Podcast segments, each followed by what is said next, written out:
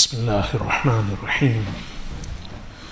الحمد لله نحمده ونستعينه ونستغفره ونؤمن به ونتوكل عليه. ونعوذ بالله من شرور أنفسنا ومن سيئات أعمالنا. من يهده الله فلا مضل له ومن يضلله فلا هادي له. ونشهد أن لا إله إلا الله وحده لا شريك له. ونشهد أن محمدا عبده ورسوله. صلى الله تعالى عليه وعلى آله وصحبه وبارك وسلم تسليما كثيرا كثيرا. أما بعد فأعوذ بالله من الشيطان الرجيم. بسم الله الرحمن الرحيم. إن الله وملائكته يصلون على النبي يا أيها الذين آمنوا صلوا عليه وسلموا تسليما. اللهم صل على محمد وعلى آل محمد كما صليت على إبراهيم وعلى آل إبراهيم إنك حميد مجيد اللهم بارك على محمد وعلى آل محمد كما باركت على إبراهيم وعلى آل إبراهيم إنك حميد مجيد Respected listeners, Assalamu alaikum wa rahmatullahi wa barakatuh. We gather once again for the monthly spiritual gathering.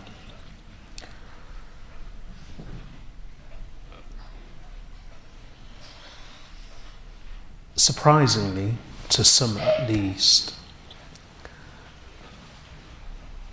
spirituality in Islam has always contained the concept of love, the love of Allah subhanahu wa ta'ala.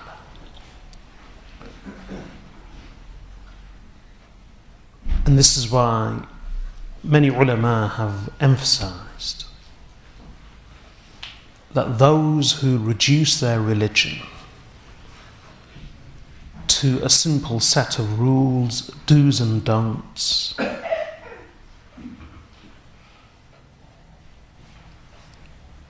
and ritual worship and formality, they remain deprived of a deeper spiritual meaning and that special connection and relationship with Allah subhanahu wa ta'ala, which translates into true love for Allah.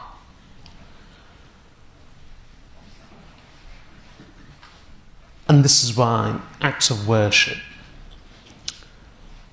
the very concept of halal and haram in Islam, should induce a sense of humility, of softness, of grace and compassion, and of a loving and a lovable character. A true believer is one who loves Allah, loves others for the sake of Allah, loves what Allah loves, dislikes what Allah dislikes.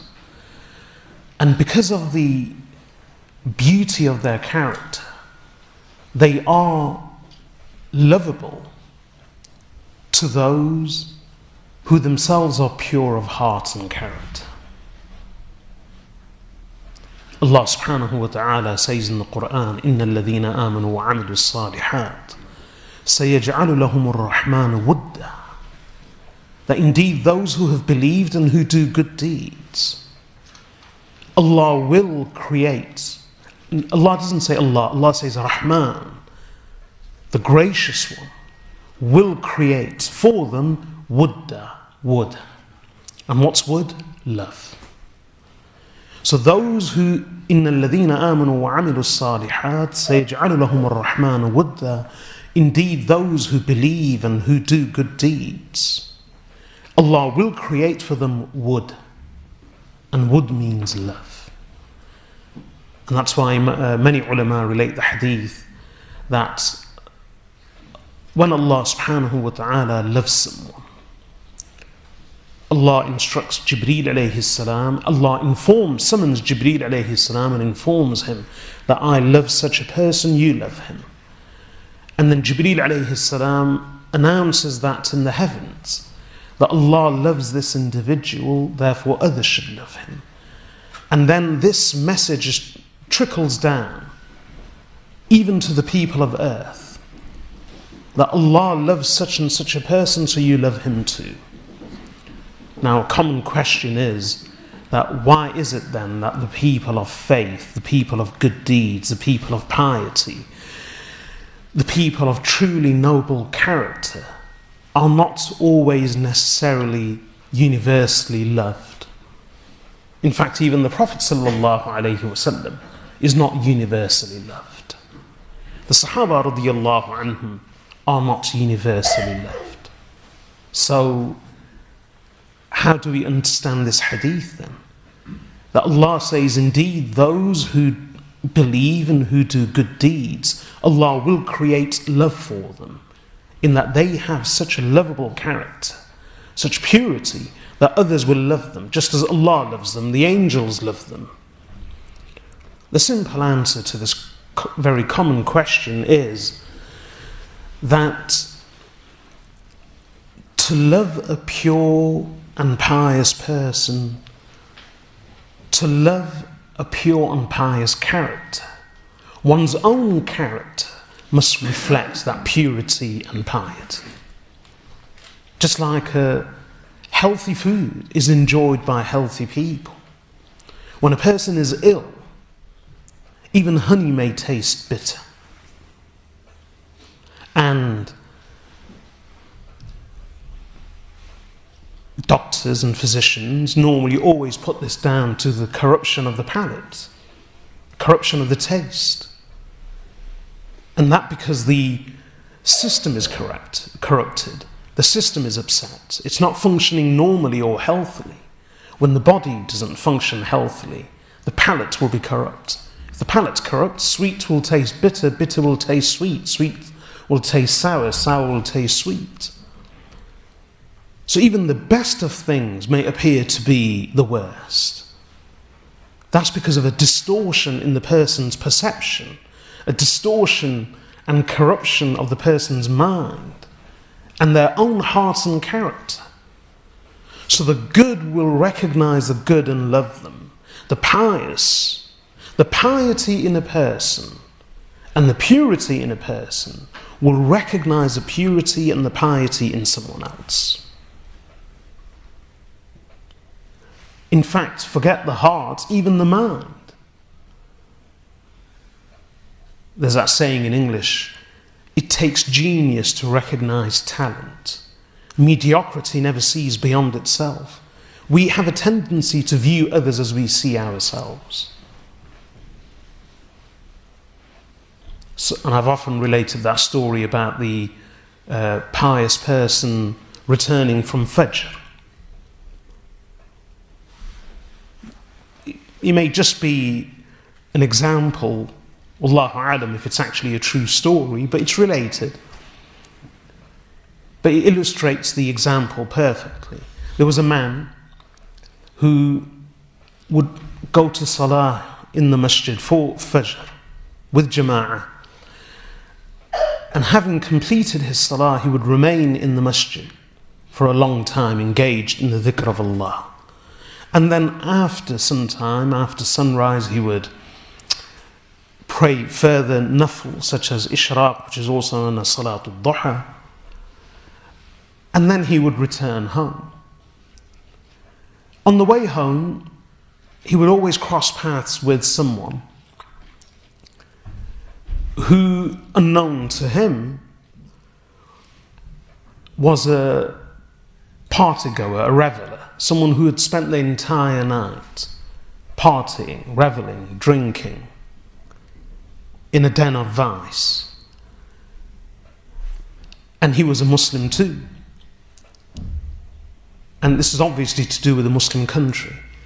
So the person returning from Fajr would look at the other person and immediately think of himself, think, MashaAllah, just as I am returning from a masjid, having engaged in the ibadah of Allah, he is also returning from a place of worship, having engaged from a masjid, having engaged in the prayer and in the remembrance of Allah. And the sinful one, he would look at this pious individual and immediately think, there goes another one, just like me. Just like I've spent the night in a den of vice, in a sinful state, So he does the same, just as I'm returning home now. He's returning home, having spent the night just as I had. So we have a tendency to view others as we see ourselves. If we are corrupt, we see others as corrupt. So, to understand this hadith, that when Allah loves a person, Allah creates love of that person. سَيَجْعَلُ لَهُمُ الرَّحْمَنُ وُدَّى Rahman, the gracious one, will create love for them. Allah will actually place love for those whom He loves in the hearts of His creation. But not universally, not in every single heart. Even the Messenger sallallahu alaihi wasallam is not universally loved, but in the hearts of those whose characters reflect purity, piety, and clarity, whose characters, minds, and hearts aren't corrupted, their perceptions aren't distorted, who recognize good for good, who recognize purity as purity, piety as piety, and whose thinking is not flipped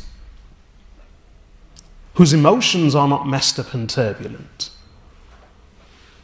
So they, of purity and piety themselves, will recognize the purity and piety in others and love them. They will be endeared to them, they will be inclined to them. In Arabic, there's always been a very famous saying, Al jinsu yaminu il jins. Like inclines to like. We tend to coalesce around those very same people. We tend to mix and mingle and be inclined to those people who reflect something in our character, who reflect something in us. And then, by adopting that company, we only consolidate what's already in us, therefore creating further momentum. So we feed off each other.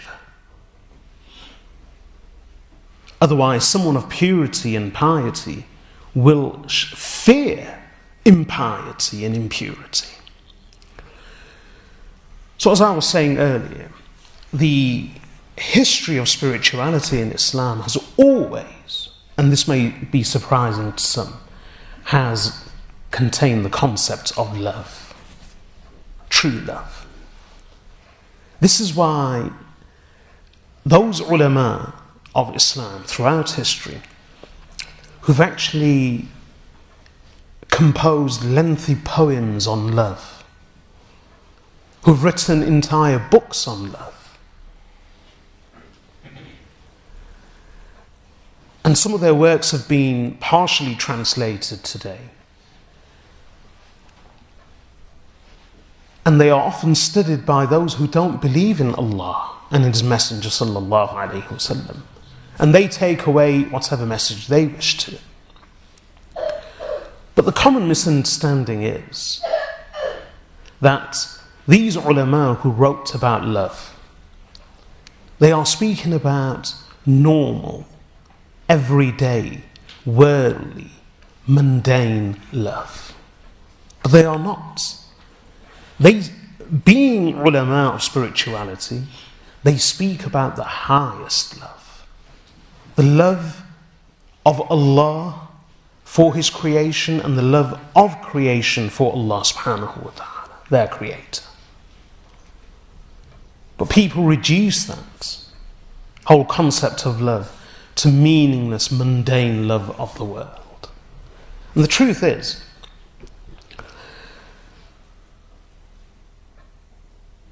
that we all love and want to be loved. And we seek that love. We seek it in items, in things, in possessions, and in people. But it's not because of the person. Rather, it's because of a lack and an incompleteness and an emptiness in ourselves. That's the truth. So, we want to feel whole. And that's why when a man and woman come together, they love to repeat two parts of a whole. And we have even translated that into the concept of love and marriage in Islam. Whereas it has no basis. I'm not saying there is no love in Islam, of course there is. But one has to have a correct understanding of love and the different shades of love, the spectrum of love. And what do I mean by this has no basis in Islam and this is a common misunderstanding? People think that, even about marriage, that I want to complete my faith. And therefore, when I get married, my faith will be complete. And that, that phrase is used so often. But that's actually a misunderstanding of the hadith. There is no such understanding in Islam that if you marry, you actually complete your faith, and without marrying, you remain half a believer. Again, this is to do something similar to that two parts of a whole. So, a man, a Muslim man and woman think that when we get married and we come together, we will both become whole, two parts of a whole. And not only that, both our Iman will be complete. My Iman will be complete. His or her Iman will be complete. That has no basis. The concept of Iman becoming half complete or complete, there is no concept of Iman becoming complete by marriage. It's a gross misunderstanding. This actually stems from a complete misunderstanding of certain hadith. So let me tell you what those hadith are. One, Imam Tirmidhi and others all relate that the Prophet ﷺ was asked, سئل رسول الله صلى الله عليه وسلم عن أكثر ما يدخل الناس الجنة. النار. سئل رسول الله صلى الله عليه وسلم عن أكثر ما يدخل الناس النار. فقال الفم والفرج. The Prophet صلى الله عليه وسلم was asked about those things which are most responsible for leading people to the fire of Jahannam and entering them into the fire. The literal translation of the hadith. So the Prophet ﷺ said the mouth and the private parts. These two things are most responsible for leading people into sin and corruption. And then he was also asked, عن أكثر ما يدخل الناس الجنة about those things which are most responsible for taking people into Jannah. So the Prophet ﷺ said, At-taqwa wa husnul khuluq. Taqwa, God-wariness, wa husnul khuluq, and good manners, good conduct. So the two things most responsible for taking a person away from Allah are the tongue and one's private parts. And then the Prophet ﷺ separately in other ahadith explains that one who marries, then indeed he has completed half of faith. Why? When a person marries, then at least there is great hope, if the person is normal, there is great hope that this individual, man or woman, being in the sanctified state and the, of marriage, the holy state of matrimony, will abstain from sins, will, rem- will be distant from fornication and adultery. And so they will have preserved one half of those two things which are most responsible for leading people into the fire, which is sinning with one's private organs. Then the Prophet ﷺ actually says that since he has, by marriage, safeguarded half of his faith, let him fear Allah in the other half, meaning his tongue. So even after marriage, a person is still halfway there. And this being halfway there is only related to two things sins of the flesh and sins of the tongue. But hopefully, a person will have safeguarded themselves from the sins of the flesh by marriage. Now let them work on purifying their tongue and safeguarding their faith from the sins of their tongue. So in Islam, there is no concept of two parts of a whole, and by marriage, becoming a complete believer and completing one's religion, one's deen by marriage. There is no such concept. But going back to the question of two halves of a whole, these are the romantic and false and unrealistic ideals of Hollywood, Bollywood, Lollywood, and Nollywood. They really are, of fiction.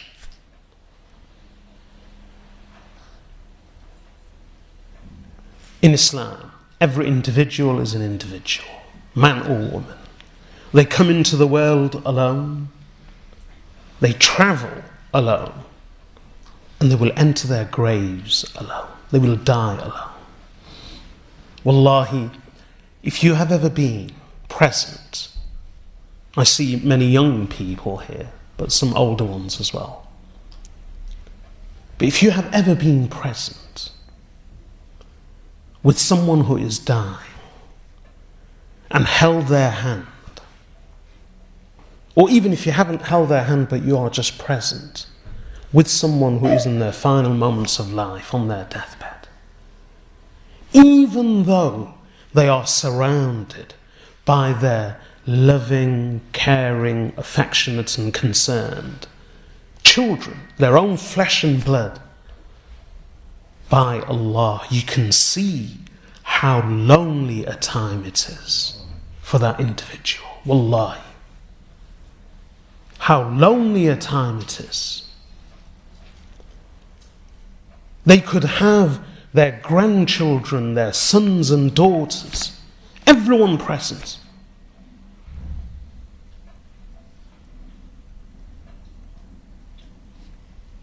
I'm not even going to mention spouses. I am not.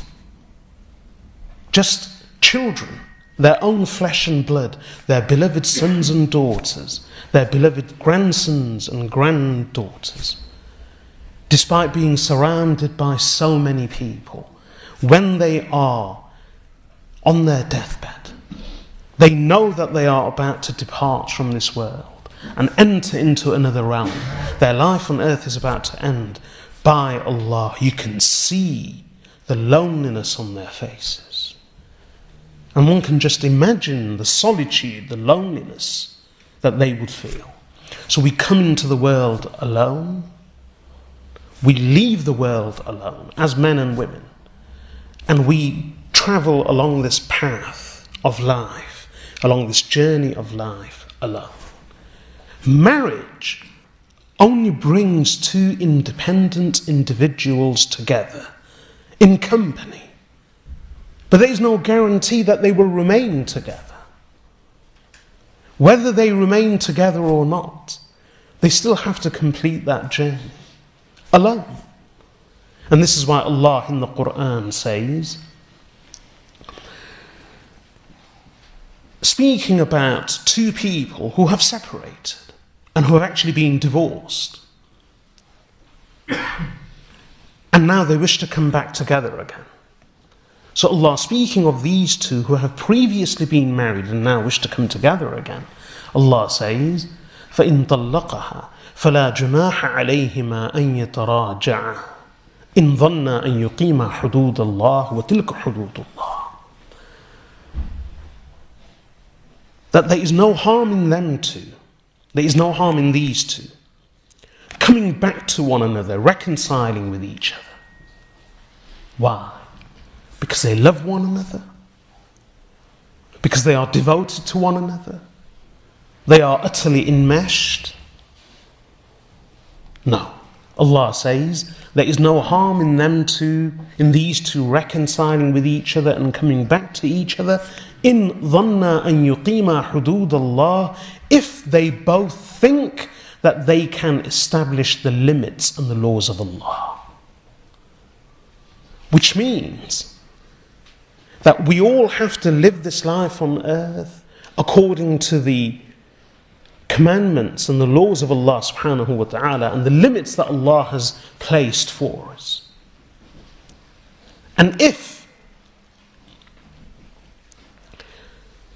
two people can only come together and should only come together if they feel they can observe the laws and the limits of Allah subhanahu wa ta'ala, that's the purpose. Not because they are utterly enmeshed So, this idea of two people coming together as a whole, it's unrealistic. We remain individuals. So, and as I was saying, this concept of love, we, we love, we want to love, we want to be loved. But why? What's the reason? What's the purpose? Often, it's not to do with the other person, rather, it's to do with an emptiness and a lack and an incompleteness and a longing in ourselves. We want that incompleteness to be complete, to be removed. We want that lack to be removed. We want to feel whole. And the truth is, we're looking for it in the wrong places. And this is why two people come together, they claim to love one another. And yet, there is so much suspicion, bitterness, anger, constant arguing, bickering, fighting, even hate. And the remarkable thing is that they claim to love one another for such a long time, and then after,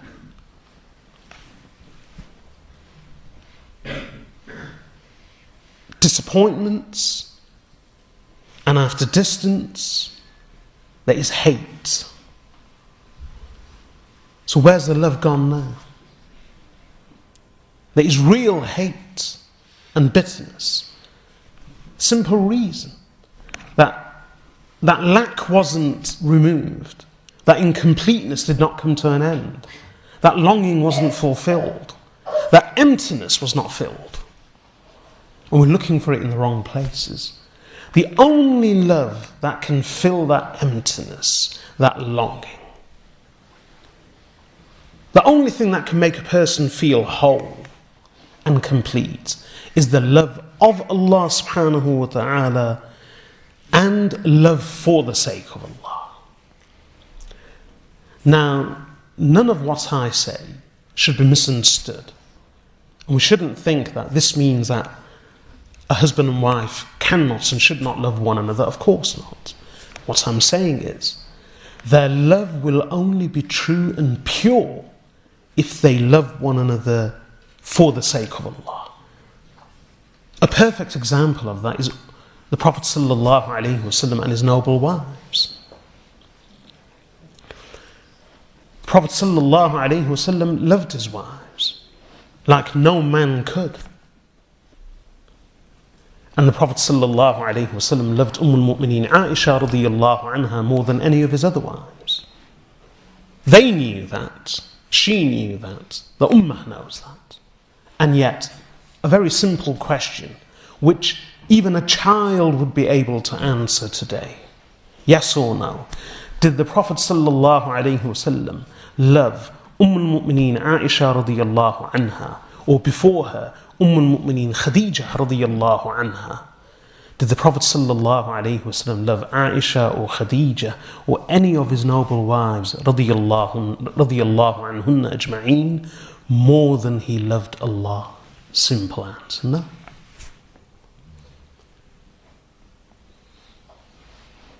He stood up towards the end of his life And he gave a sermon. And in that sermon, he said, Indeed, Allah gave a servant a choice between this life and the life of the hereafter, the akhirah. Between this life and that which is with Allah. So the servant chose that which is with Allah. So Abu Bakr radiallahu anh began weeping. And some of the other Sahaba looked at him and said, Mali hadha shaykhi yabki. What is it with this old man that he weeps? Allah gave a servant a choice between what's in the world and that which is with Allah. So the servant chose that which is with Allah. What's so surprising about that? But then the Sahaba radiallahu anhum relate that that servant was none other than the Messenger of Allah. And Abu Bakr was the one who knew the most amongst us. So the Prophet ﷺ was given a choice. Do you wish to remain in the world? Or do you wish to be with Allah? Prophet ﷺ chose Allah and the company of Allah over the world and all its people including his daughter, including his grandchildren, including his immediate family, including all of his wives. And what were the words which he uttered when he departed from this world? Allah pointing to the heavens, he said, Allahumma ila rafiq al-a'la, O Allah, unto the companion most high. So even the Messenger sallallahu alayhi wasallam, who loved his wives, who loved his children, who taught us how to love purely and dearly. Even the Prophet ﷺ did not love anyone, any of his children, any of his wives, more than he loved Allah subhanahu wa ta'ala. That is true love. And when two people come together in that love, keeping the love of Allah primary, and the love of anyone and everything else secondary, then their love for one another will be pure. In fact, they will be more tolerant, more compassionate, more forgiving. One of the scholars, he gave his daughter in marriage to a pious individual. And then he said,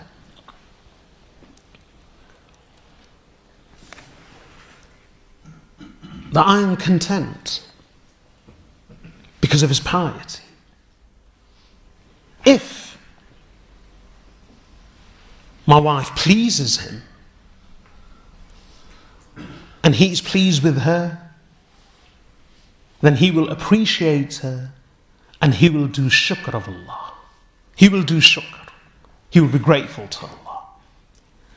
And if for whatever reason he is displeased with my wife, and she does not please him as he would like. He does not like her as much as he would want to like her. He is not pleased with her for whatever reason. And even if she is troublesome to him, then he will do sabr. So if he is happy, he will be grateful to Allah. If he is unhappy, at least the most he will, all that he will do is sabr. He won't hurt. Even in displeasure, if someone truly loves Allah subhanahu wa ta'ala, they will be compassionate and forgiving, tolerant and overlooking. For the sake of Allah Because their focus is on Allah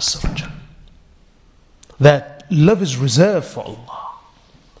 It doesn't mean a person cannot love anyone else. The Prophet ﷺ loved his wives, he loved his children. In fact, Allah subhanahu wa ta'ala says in the Quran, إِنَّمَا أَمْوَالُكُمْ وَأَوْلَادُكُمْ فِتْنَةً That your wealth and your children are a test. And once the Prophet ﷺ was on the mimbar, and Hassan and Hussein radiallahu anhuma came running towards him. dressed in beautiful clothes, in the masjid whilst he was on the minbar. So the Prophet ﷺ actually paused, descended, bent over, and picked up his beautiful grandchildren. And then he said to the Sahaba radiallahu anhum on the minbar that indeed Allah has spoken. And as Allah has said, إِنَّمَا أَمْوَالُكُمْ وَأَوْلَادُكُمْ fitna, that your wealth and your children are a distraction, a fitna. And that's what the word fitna means. It originally means distraction. They are a fitna, a test, a distraction. So even the Prophet ﷺ graciously acknowledged that. That's the love he had for his children as well and grandchildren. But nothing. He loved the Sahaba radiallahu anhum. He loved Abu Bakr as-Siddiq radiallahu anhu. He was his best friend even before Islam. And both were noble characters. One could never imagine these two enlightened souls, even before the Prophet ﷺ had received any revelation from Allah, and even before the Prophet, even before Abu Bakr as-Siddiq became a Muslim, one cannot imagine these two enlightened souls ever falling out with one another, arguing with one another, even disagreeing with one another. They were best of friends.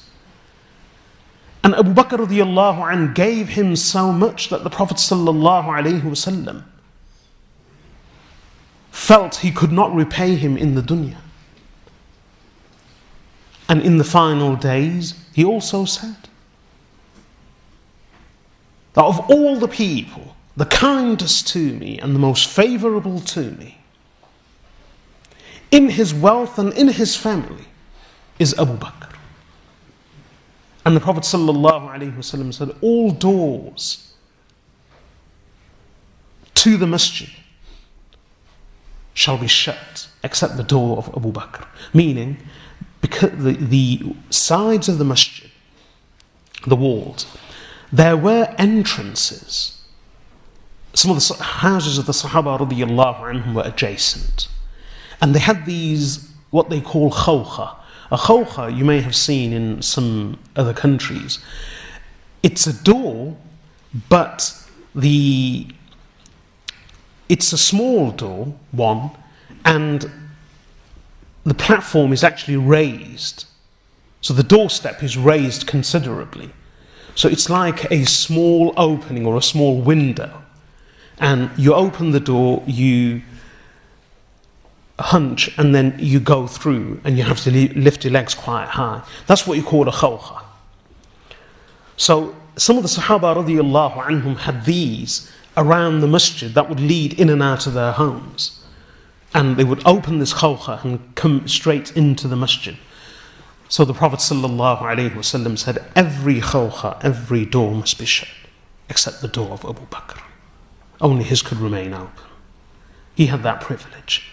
And then the Prophet ﷺ said, وَلَوْ كُنْتُ مُتَّخِذًا خَلِيلًا لَاتَّخَذْتُ أَبَا بَكْرٍ خَلِيلًا If I was to take a khalil, now, Khalil, it's often translated as friend or best friend, but it's not restricted to that. Khalil actually means someone who is dearer and more beloved than a beloved. So, khulla in Islam and in Arabic actually holds a higher position than even mahabbah, and than even love. So the Prophet ﷺ, he openly declared his love for many. The Sahaba anhum, Abu Bakr, Umar, Zayd ibn Haritha, Usama ibn Zayd, Ali radiallahu anhu, and the other Sahaba radiallahu anhum. He openly declared his love for all of them. But, as he said here, he did not make anybody his Khalil. So, khulla, the state of being a Khalil, a dear, beloved friend, even more than a beloved, even more than a Habib or a Mahbub. The Prophet ﷺ said, وَلَوْ كُنْتُ مُتَّخِذًا خَلِيلًا لَاتَّخَذْتُ أَبَا بَكْرٍ خَلِيلًا If I was to take anyone as a Khalil, I would take Abu Bakr as a Khalil. A position far greater than even Habib Mahbub. But he said, rather, he is my brother and my companion. And then the Prophet ﷺ said, Indeed, Allah has taken your companion, meaning me, as his Khalil. So the Prophet ﷺ said, That rank of the highest love, if there was anyone that he would give that, it would have been Abu Bakr as Siddiq. The Prophet ﷺ said, No, because that rank of the highest love of khullah is reserved between Allah and the Messenger And because of that love for Allah subhanahu wa ta'ala, he was who he was. We love him for the sake of Allah. So this longing, this incompleteness, this emptiness that we have in us, which we try to fill, which we try to complete, this void in us, which we try to fill through possessions and other people. In fact, even in love, people want to possess. That's what they wish to do. They want to control, they want to own, they want to possess. And they feel that by clinging on to this thing, by possessing this thing, by controlling it, they will be able to fill that void in themselves. And when that person does not wish to be possessed or resists possession, resists control, then there is mayhem, there is carnage, there is violence, there is abuse. And it doesn't have to be physical violence, it can be mental abuse, emotional abuse, verbal abuse. And to make any marriage successful, one has to realize that you have no control. You cannot control another person. It's as simple as that. Therefore, do not try to control them. You will never be able to control another person. And even if you think that you control them, you can only control them in your presence. And because they can sense your desire and your craving for control, they will try to free themselves from you as much as possible.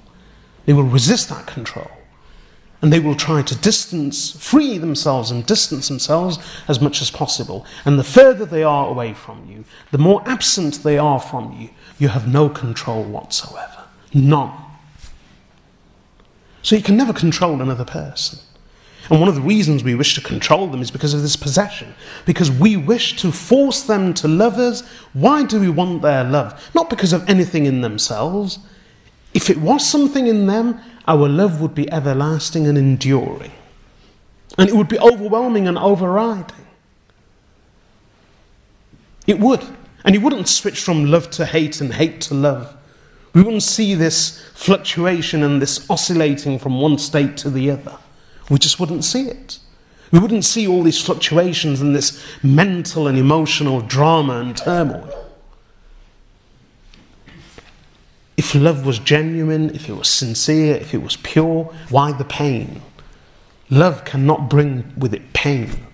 But this, these relationships in which we think there is love, these are love hate relationships. And it's all to do with the nafs, with the individual.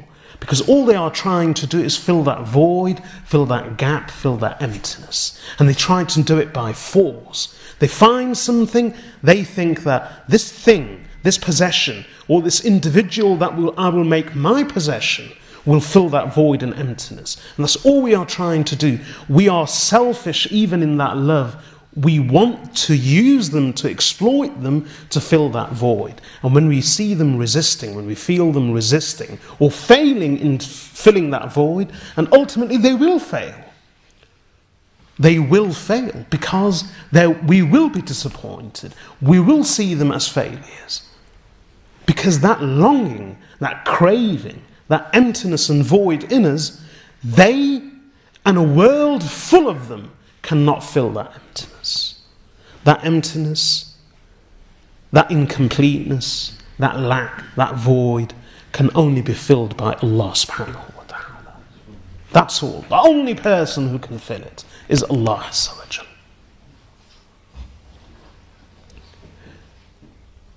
And that's when a person tastes the halawa, the sweetness of Iman. And it's rather surprising. We wish to control them, but we also become slaves to them. Love is about slavery. When a person loves something or someone, they become slaves to it. They become slaves to that thing, to that concept, to that possession, to that person, to that being. And Allah subhanahu wa ta'ala demands, and He has a right to demand, that you are not to be slaves to anyone but Him.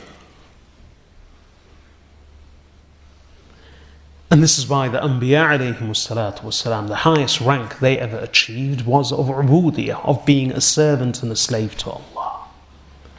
The angels are ibad to Allah.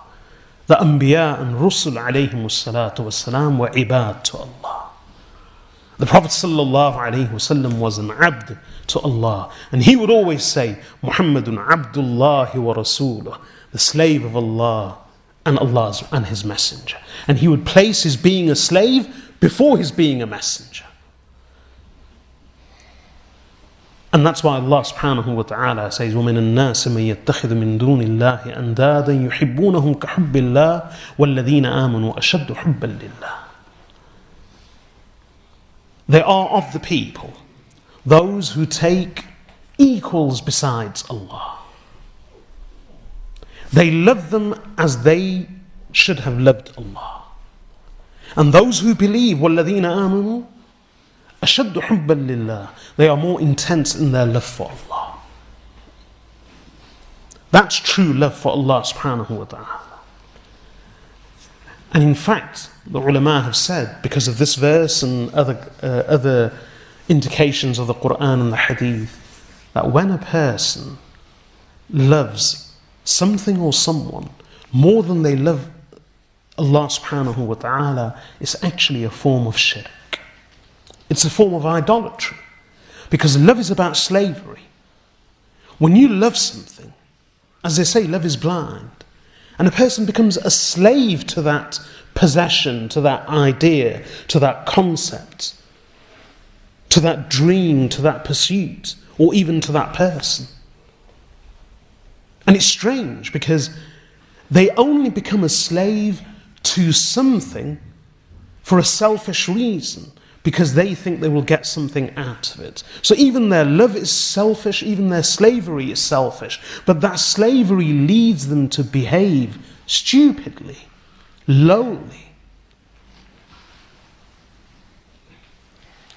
Why should a person lower themselves, reduce themselves, belittle themselves, degrade themselves for any other human being or for any other thing other than the one being before whom, for whom, to whom they should lower and humble and submit themselves. And that is Allah subhanahu wa ta'ala. So love is about uh, slavery in itself. And the highest rank of love for Allah, with Allah, is ubudiyah.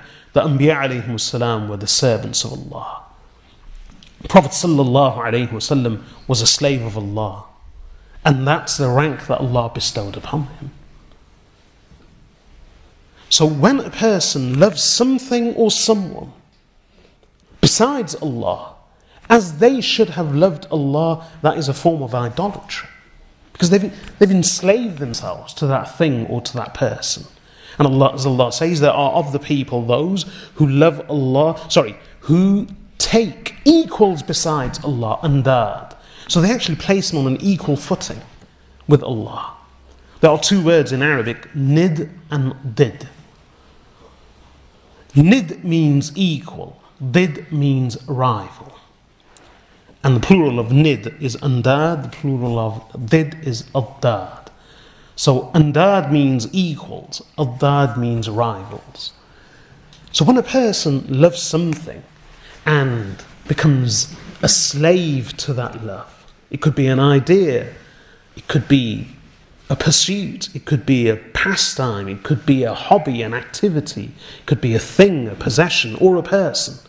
And they love that more than they love Allah, it's a form of idolatry. Because shirk ultimately is partnership, is making someone a partner with someone else. That's the meaning of shirk. So if you place someone in the rank of Allah or even higher than Allah, you make them an equal of Allah in your devotion, in your love, then you are committing shirk. And then Allah subhanahu wa ta'ala says, Those who believe, they are more intense in their love for Allah. Which means that as slavish, as enslaved, as dutiful, and as submissive, and as loving a person could ever become for anyone else, those who have true love for Allah subhanahu wa ta'ala, their love outshines, their love for Allah outshines any love that anyone can have for anyone or anything else. In fact, no one, unless they have experienced that love for Allah subhanahu wa ta'ala, would ever be able to experience true love. And the Anbiya alayhi salatu wasalam had that. The Sahaba radiallahu anhum had that. And that's why Rasulullah sallallahu alayhi wasallam speaks about halawatul iman, the sweetness of iman. Imam Bukhari, Imam Muslim both relate, and so do others. From Anas ibn Malik radiallahu anhu, who says the Prophet sallallahu alayhi wasallam said, ثلاث من كن فيه, there are three things. If found in a person, وجد بهن حلاوة الإيمان, they shall taste, they shall find the sweetness of Iman through these three things. What's the first thing? من كان الله ورسوله أحب إليه مما سواهما. A person to whom Allah and His Messenger sallallahu alaihi wasallam are more beloved than everyone else. First is Allah. One has to love Allah more than anyone else. There's that connection. We love our mothers because we feel that physical connection with them, that bond. We are of their flesh and blood. We remained inside them. They brought us into the world. There was that bonding in early childhood, in infancy. They breastfed us. There's that enduring and lasting attachment. And yet, remarkably, remarkably, mothers and daughters fall out. They do. And to what degree? Some mothers kill their own children. Once the child grows up, mother and daughter, even mother and daughter, they see one another as adults. The mother sees the daughter as an adult. And an adult can be a threat.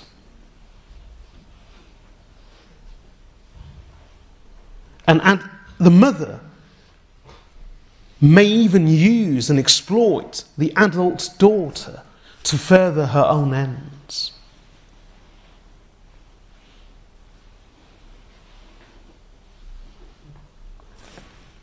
How often do we see, and this is a fact,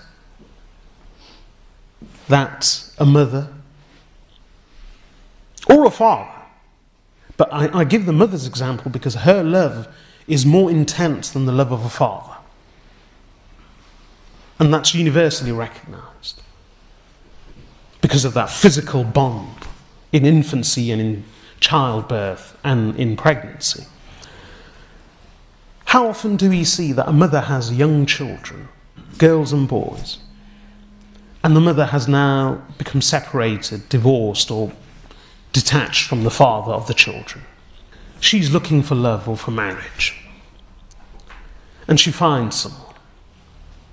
And that individual actually stipulates that for us to be together, you have to abandon your children. I don't want anything to do with them. How many times have we seen and have we heard, and do we know of people personally, at the flip of a coin, who a stranger comes along and demands that the mother abandons the children or distances herself from them, or at least does not burden the father or, or this new individual with the children, the mother is willing to accede to his demands and to give in. And she may go and dump the children with the grandparents, with the uncles and aunts, even in homes.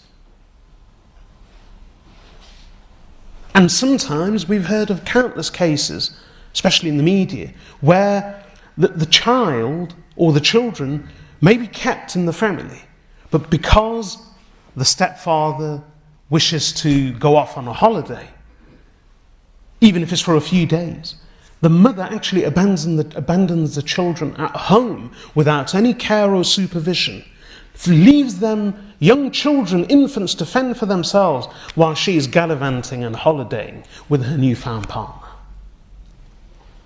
Where is the love of the mother gone then?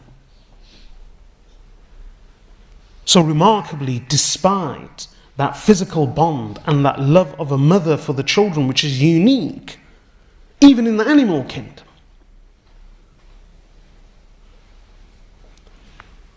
where is that love gone?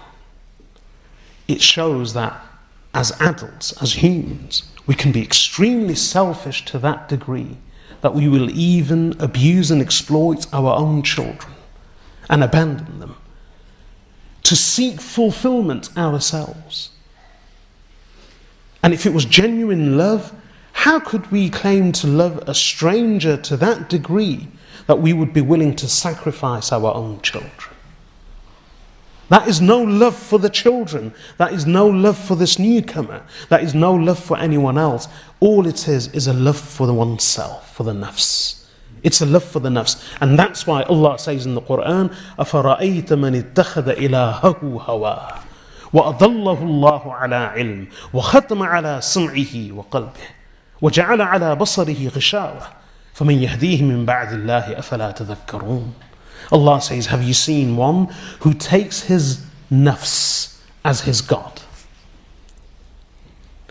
and Allah misleads him despite his knowledge and understanding and Allah places a seal on the person's hearing and heart and a barrier over a person's, a veil before their eyes. So who will guide him after Allah? Do you not take heed?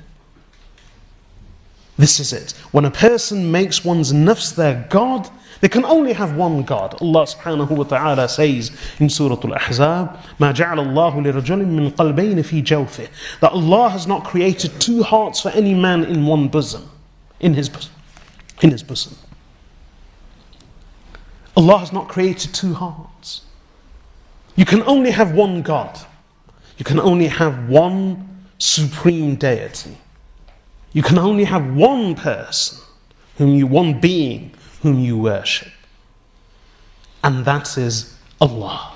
And if it's not Allah, then it'll be an idol, an idea, a concept, a person, or ultimately just one's nafs.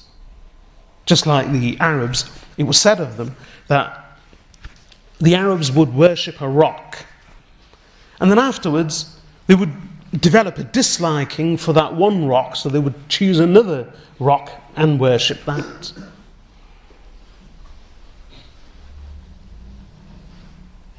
And this is what we do. In fact, um, in Urdu, in Urdu, in, not just in Urdu, in Hindi, in Urdu, in the Asian languages, do you know what a beloved is called? Sanam. Sanam. S A N A M. You must have heard of that. It's a famous word, sanam. So, a beloved is called sanam. And that word is actually from Arabic. And sanam, plural asnam, means an idol. It means an idol. And of an interesting note, in the same Asian languages, do you know what a name for a husband is? Khasm. Well, they call it khasam. So a beloved is a sanam, and the hu- husband is khasam. And that's a mispronunciation of khasm, meaning it's the same word, but in Asian languages, it's difficult to pronounce the sukun. So that's why instead of saying fajr, we say fajr. Instead of saying asr, we say asr. So it's asr, fajr. Instead of saying witr, we say witr. It's, it's just a mispronunciation. The Arabs were very clear in their language. It's a, so khasam is a mispronunciation of khasm. And that's what they call a husband. And again, it's been imported from Arabic. And you know what khasm means? An opponent. So, wallahi, the distortion of love and the concept of love in our Bollywood. This is it.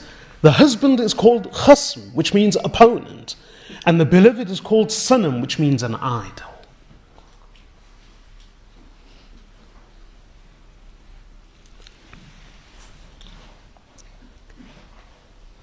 The love of Allah subhanahu wa ta'ala should be supreme. And as the Prophet sallallahu alayhi wasallam says in that hadith, there are three things which are found in a person. They shall taste the sweetness of Iman thereof. And the first thing is that Allah and His Messenger wasallam should be more beloved than anyone else. And as I was saying a moment earlier, ultimately, the, the love of Allah is paramount, is supreme. You can only have one God. If it's not going to be Allah subhanahu wa ta'ala, it's going to be something or someone else. And that something or someone else will become an idol. Just like in Urdu and Asian, in Hindi and Asian languages, the word for the beloved is sanam, which means an idol. And that's exactly what it is. A person worships the sanam, worships the idol, as they should have worshipped Allah. They love the idol as they should have loved Allah. They become enslaved to the idol as they should only have become enslaved to Allah subhanahu wa ta'ala.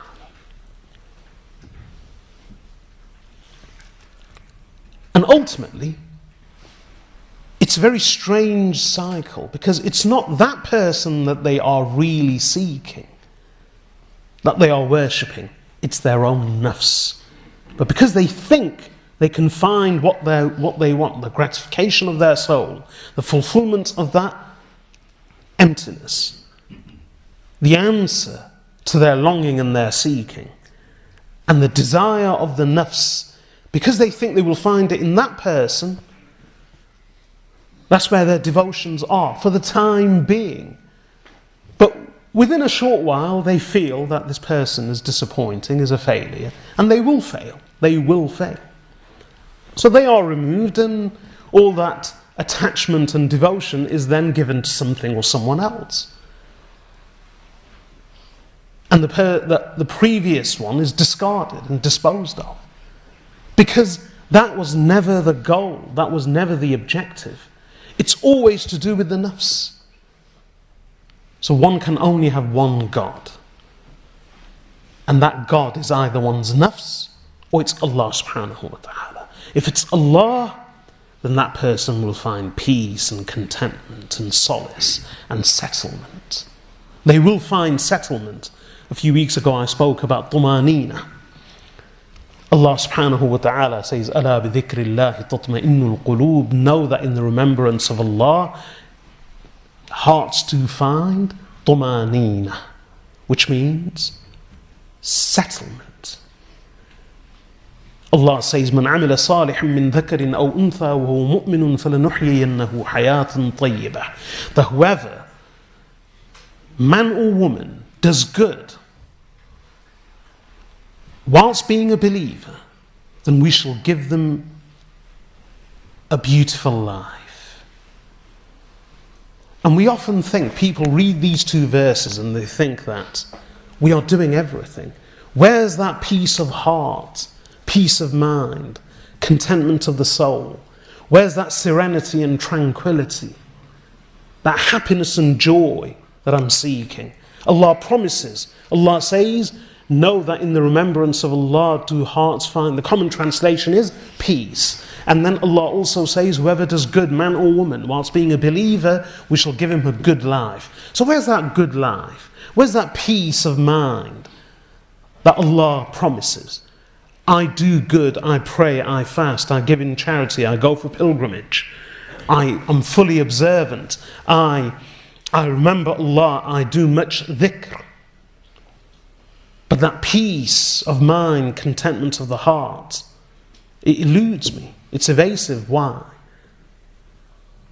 Because we're looking for it in the wrong things. We think joy and happiness, again, comes from possessions. We think a good life means a good income, a good career, a good home, and beautiful possessions, and enjoyment on earth. Never. These things are all peripheral immaterial. Even the dhikr of Allah will not give you the kind of peace that you seek because you need to know what you want first. You need to know what you want. You say you look, you're looking for peace, you need to understand what peace is. You're looking for contentment, you need to understand what contentment is. You're looking for tranquility and serenity and solace and comfort. You need to know what all of these things are. You're looking for bliss and joy and happiness. You need to know what they are before you can recognize them. Some of us wouldn't be able to recognize peace even if it was before us. We won't be able to recognize it even if it comes to us.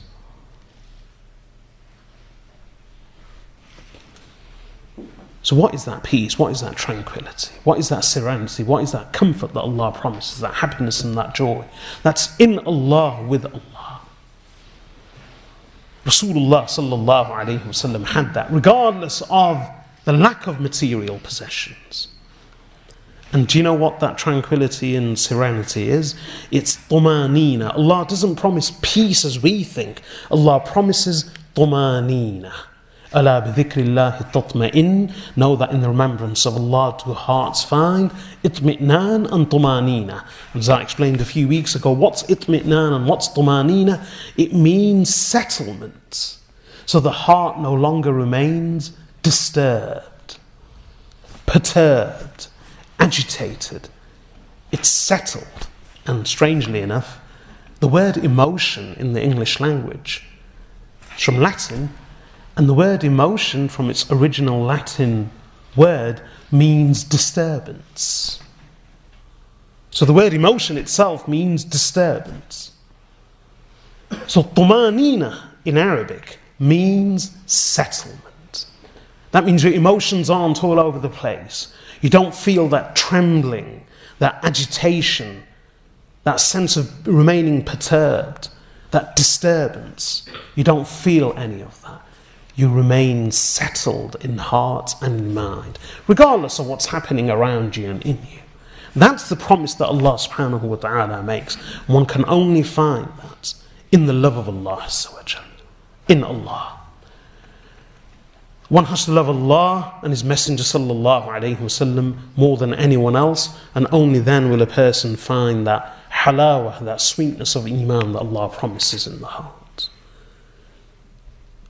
the love of Allah and the love of His Messenger wasallam. Imam Bukhari rahmatullahi relates from Umar ibn al-Khattab radiyallahu an that once Prophet sallallahu alaihi wasallam was with Umar radiyallahu an and he was actually holding his hand. So the Prophet sallallahu alaihi wasallam was lovingly holding the hand of Umar ibn al-Khattab.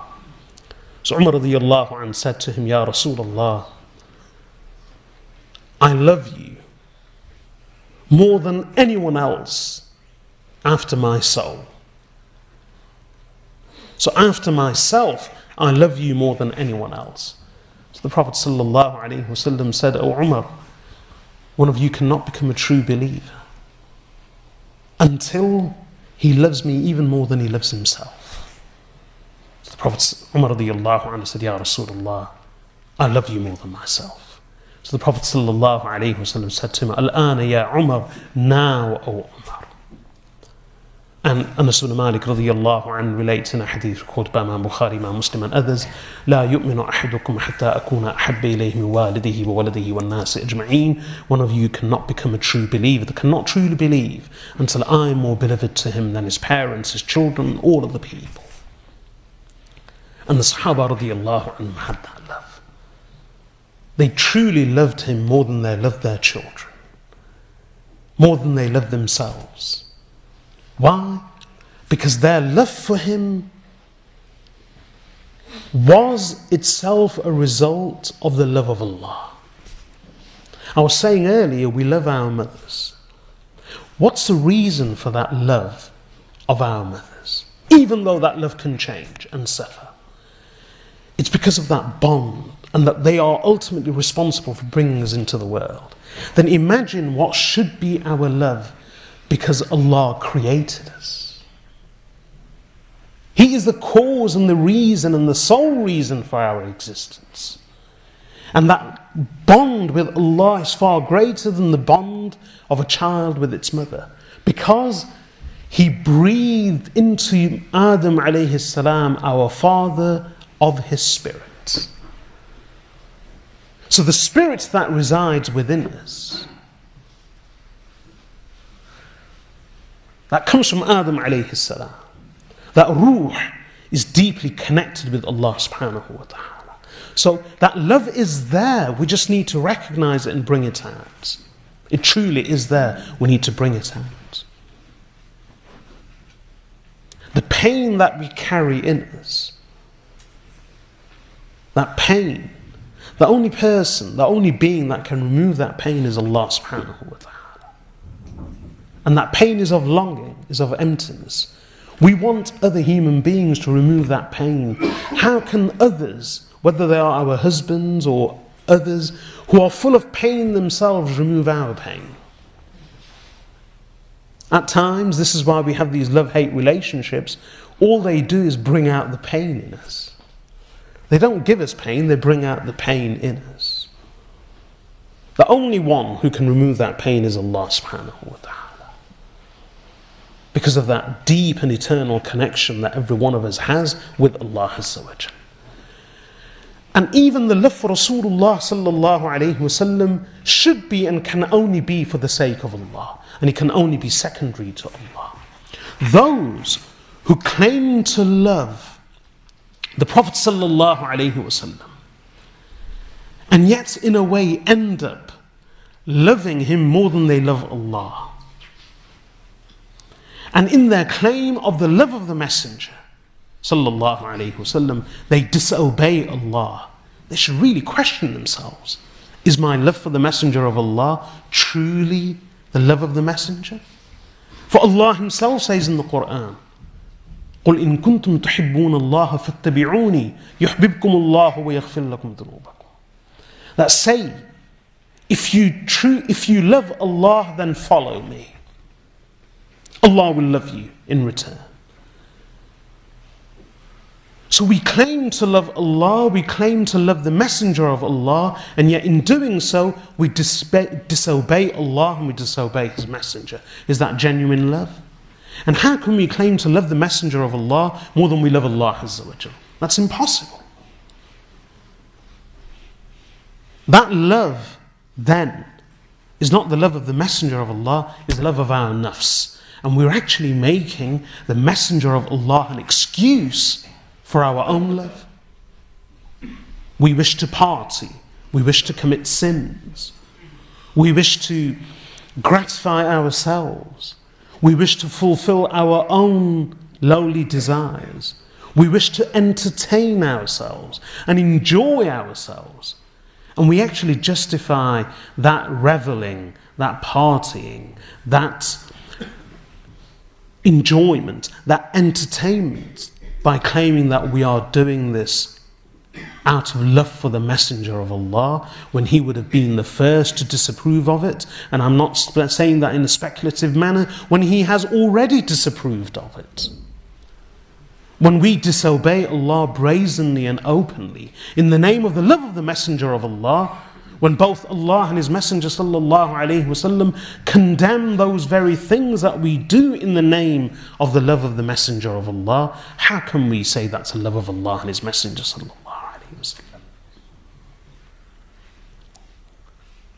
That is the love of ourselves, the love of our nafs, and it's an insult to say that that is out of the love of the Messenger of Allah. Sahaba radiallahu anhum loved Allah and His Messenger sallallahu alayhi wasallam, and they loved Him because of their love for Allah. When a person truly loves Allah, they will love one another accordingly as well. Their love for each other will be pure.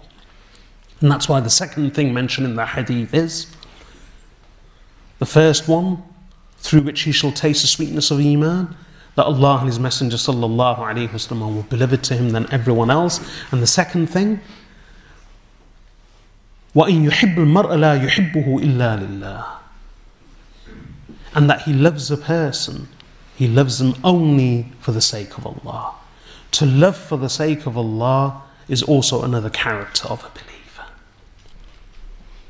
I'll end with one hadith. It's a vast topic, but and so much can be said. But I'll end with this.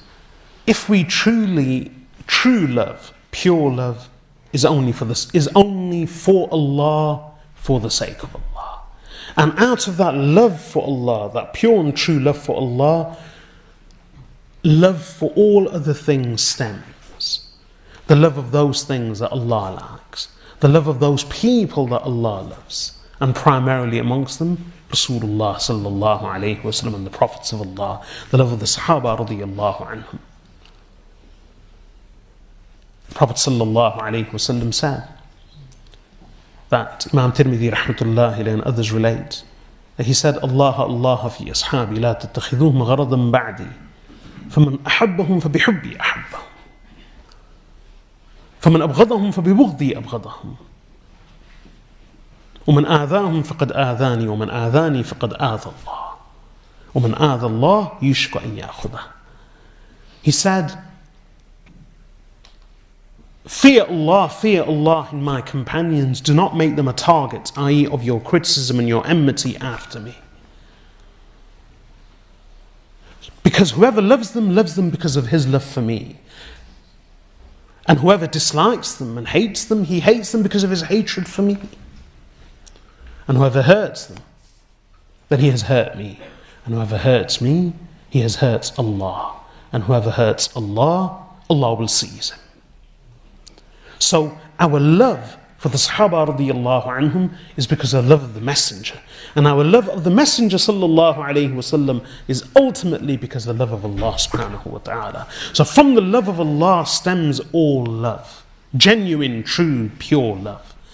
And that means love for other people. Just as Allah said, and this was with the verse I began, this is the verse I began with in the beginning, إِنَّ الَّذِينَ آمَنُوا وَعَمِلُوا الصَّالِحَاتِ سَيَجْعَلُ لَهُمُ الرَّحْمَنُ وُدًّا Indeed, those who believe and who do good deeds, Allah will, Rahman, the gracious one, will create love for them.